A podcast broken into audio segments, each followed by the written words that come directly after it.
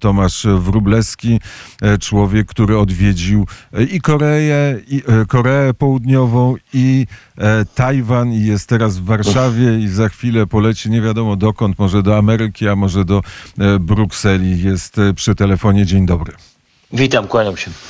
E, no dobrze, zacznijmy od tych wyborów amerykańskich. E, miała być wielka e, czerwona fala, wielkie zwycięstwo republikanów. Tymczasem był ślub w domu rodzinnym, można tak powiedzieć, Donalda Trumpa, czerwonej fali jak nie było, tak nie ma. Tak, no to jest zaskoczenie i myślę, że republikanie są i myślę, że powinni być wystraszeni, bo nawet jeżeli ten wynik nie jest taki druzgocący dla partii republikańskiej, to taki brak zdecydowanej przewagi w Izbie Reprezentantów, utrata Senatu w czasach kryzysu, inflacji, niedowiezienia też obietnic wielkiej redystrybucji przez demokratów, przez Bidena, tej rosnącej przestępczości. Mamy Armagedon na granicy południowej Stanów Zjednoczonych, przed którą setki tysięcy migrantów przychodzą bez żadnej kontroli. W zasadzie to już powinno wystarczyć jako powód do zmartwienia, że nie udało się w takiej sytuacji wygrać wyborów. Tym bardziej, że 70% wyborców w Stanach Zjednoczonych jest obecnie niezadowolonych z tego, jak, w jakim kierunku podąża kraj. A mimo to przy urnie e, drgnęła większości wyborców ręka, e, jeżeli mieli oddać głos na republikanów. E, republikanie powinni osiągnąć przynajmniej znaczącą przewagę, bo to jest zwykle taka e, niepisana reguła, że partia opozycyjna zyskuje w uzupełniających wyborach do parlamentu. To są te po dwóch latach rządów. I w typowych wyborach po połowie kadencji prezydenckiej niezdecydowani zwykli opowiadać się przeciwko partii rządzącej. No, zwłaszcza teraz wspomniana inflacja, rekordowy niski poziom zaufania do prezydenta Bidena. No, w tym roku tak się nie stało. Tym razem republikanie nie potrafili wykorzystać szansy. Najwyraźniej minęli się z oczekiwaniami, czy wręcz wystraszyli znaczną część niezdecydowanych.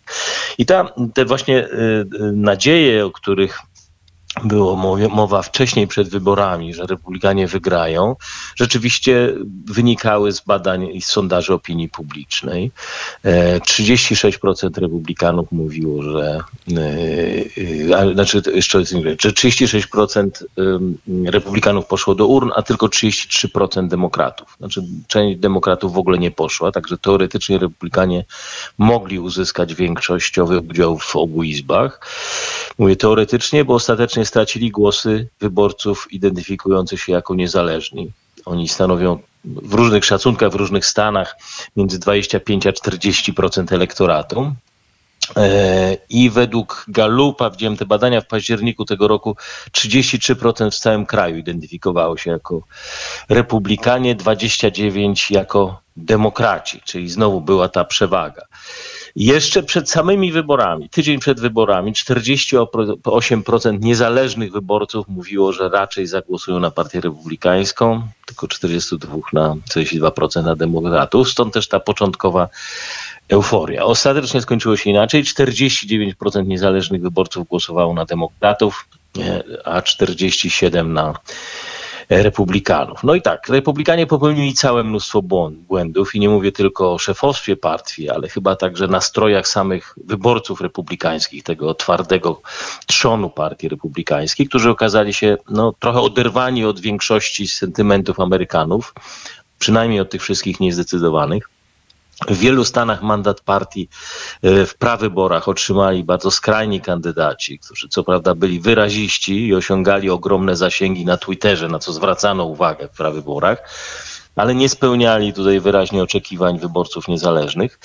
Często zamiast czytać nastroje, myślę i emocje swoich współobywateli starali się spełniać oczekiwania samego Donalda Trumpa. Tutaj ochoczo wracali w czasie kampanii do teorii o spisku i skradzionych wyborach. Pamiętamy sprzed dwóch lat mówi o wielkim powrocie, o tym prawdziwym prezydencie.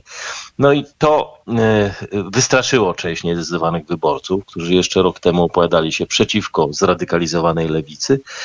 Ostatecznie jednak zagłosowali na demokratów. Republikanie e, też pod wieloma względami myślę, że przeszacowali niechęć Amerykanów do skrajnej lewicy, która nie tyle była skierowana przeciwko konkretnym ideom, co takiej parareligijnej narracji w kwestiach antyrasizmu, przywilejów dla LGBT. Byli, no tak jak mówimy w Polsce, przeciwko oszołomstwu. Nie chcieli hejtu, nie chcieli wojny domowej, dosyć mieli sporów. Chcieli wyprowadzenia kraju na prosto i przywrócenia jakiejś normalności, a nie prowokowania więcej awantur. Coś, co tak naprawdę Trump na nowo oferował. Takim jednym z tematów, o który toczyła się wojna, była aborcja. Mm, Jak pamiętamy, po decyzji Sądu Najwyższego to była sprawa Dobbs kontra Jackson Women Health Organization, która ta y, y, nowa decyzja sądu znosiła federalny zakaz aborcji i przenosiła decyzję na Stany. I mogłoby się to tak na tym skończyć, ale część republikanów domagała się totalnego zakazu na szczeblu y, stanowym i to także spowodowało ferment, wojnę, która wystraszyła znaczną część umiarkowanego elektoratu. Warto zresztą o tym pamiętać w przyszłości w trakcie takich debat i w Polsce, w Europie. A teraz, co to wszystko oznacza na przyszłość? No, myślę, że jak na ironię losu, z naszego punktu widzenia, z punktu widzenia Polski, to wcale nie musi być najgorsze rozwiązanie, najgorszy scenariusz. Po pierwsze, e, wspomniane przedwyborcze sondaże były też sygnałem dla demokratów, którzy po swojej stronie wykonali ogromną pracę. W wielu prawyborach odsuwali radykałów wszystkich, którzy nawoływali tam do redukowania liczby policjantów na ulicach, do szerszego jeszcze otwierania granic, czy do obowiązku nauki krytycznych teorii rasy i płci w szkołach. Także stworzyli na dobrą sprawę trochę inną partię od tej, którą pamiętamy jeszcze sprzed kilku miesięcy. Dali wyborcom, tym niezdecydowanym nadzieję, przekonali, że idą jednak w innym kierunku i że to nie wcale musi być Biden, który będzie w przyszłości kandydatem partii na prezydenta.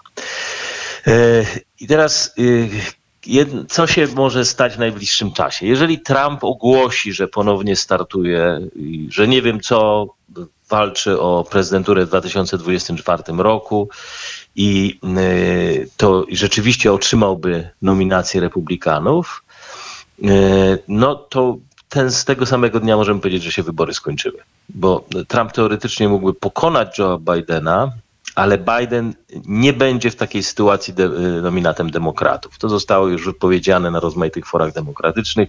Demokraci nominują wtedy pewnie bardziej kompetentnego, umiarkowanego kandydata. Mowa jest innymi o senatorze z zachodniej Virginii Joe Mancinie. I taki umiarkowany kandydat wygra wtedy wybory. Republikanie to wiedzą i dzisiaj już widzimy, że rozpoczęła się wewnętrzna kampania przeciwko Trumpowi. Nabiera ona tempa. Budowana jest silna postać Rona DeSantisa, gubernatora Florydy. I to może być taka też przełomowa lekcja dla konserwatystów, którzy wrócą do tematów, za które wyborcy szczególnie ich cenią. Tam, gdzie liczą na nich, czyli znowu zatamowanie granicy, przywrócenie normalności w edukacji, przywrócenie normalnej, wolnorynkowej gospodarki, powrót na ścieżkę wzrostu. Mówiłem o tym, że dla Polski to nie musi być taka zła wiadomość, to jest kwestia Senatu. Tutaj, jak już wiemy, demokraci wygrali w Senacie. I właśnie do Senatu wybierało się część konserwatywnych polityków, którzy mówili, że czas trochę przystopować z pomocą dla Ukrainy. Trzeba inaczej wydawać te pieniądze, jeżeli w ogóle trzeba najpierw zająć się problemami wewnątrz kraju, a dopiero potem myśleć o Ukrainie. No to ci kandydaci nie zdobyli głosów. Pozostają demokraci kontrolując Senat. Senat, który przede wszystkim zajmuje się polityką zagraniczną i nominacjami na ambasadorów. No i może, mamy nadzieję, możemy mieć nadzieję, że ta polityka się utrzyma, jeżeli chodzi o Ukrainę, jeżeli chodzi o pomoc militarną, jeżeli chodzi o budowanie silnej pozycji Amerykan, Ameryki na polskich granicach. Tomasz Wróblewski przy telefonie. To w takim razie krótkie impresje dotyczące Korei Południowej i Tajwanu. No, coś ciekawe, nasze wizyty w Korei i na Tajwanie też dotyczyły Ukrainy. Jest ogromne zainteresowanie tym, co się dzieje na Ukrainie i taka dyskusja, która zarówno na Tajwanie, jak i którą mieliśmy z think tankami, z uczelniami, ale także z organizacjami przedsiębiorców, mówią, że no, jakbyśmy wszyscy te cywilizowane kraje Azji i Europa środkowa. E, Musimy nauczyć się, jak postępować z tym chaosem i fermentem pomiędzy. Coraz bardziej nieprzewidywalna oczywiście Rosja, ale także coraz bardziej nieprzewidywalne Chiny. Jak mu, musimy współpracować, jak się radzić, jak wymieniać się e, informacjami.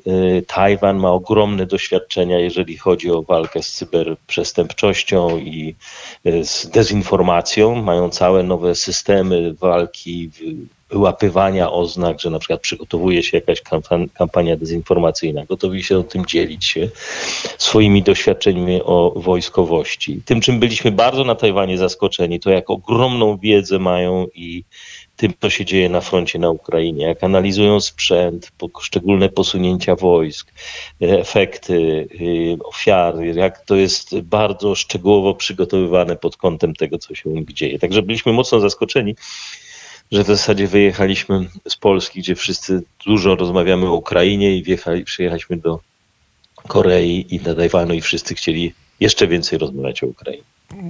A z kolei z Koreą zaczęły nas łączyć bardzo silne więzy gospodarcze, zarówno zakupy e, sprzętu wojskowego, jak, jak i e, zapowiedź budowy elektrowni atomowej przez e, Koreańczyków. To e, bardzo ważne gospodarcze zdarzenia. Czy ta atmosfera w Korei wokół Polski jest e, rzeczywiście teraz taka mm, u, uroczysta i podniosła?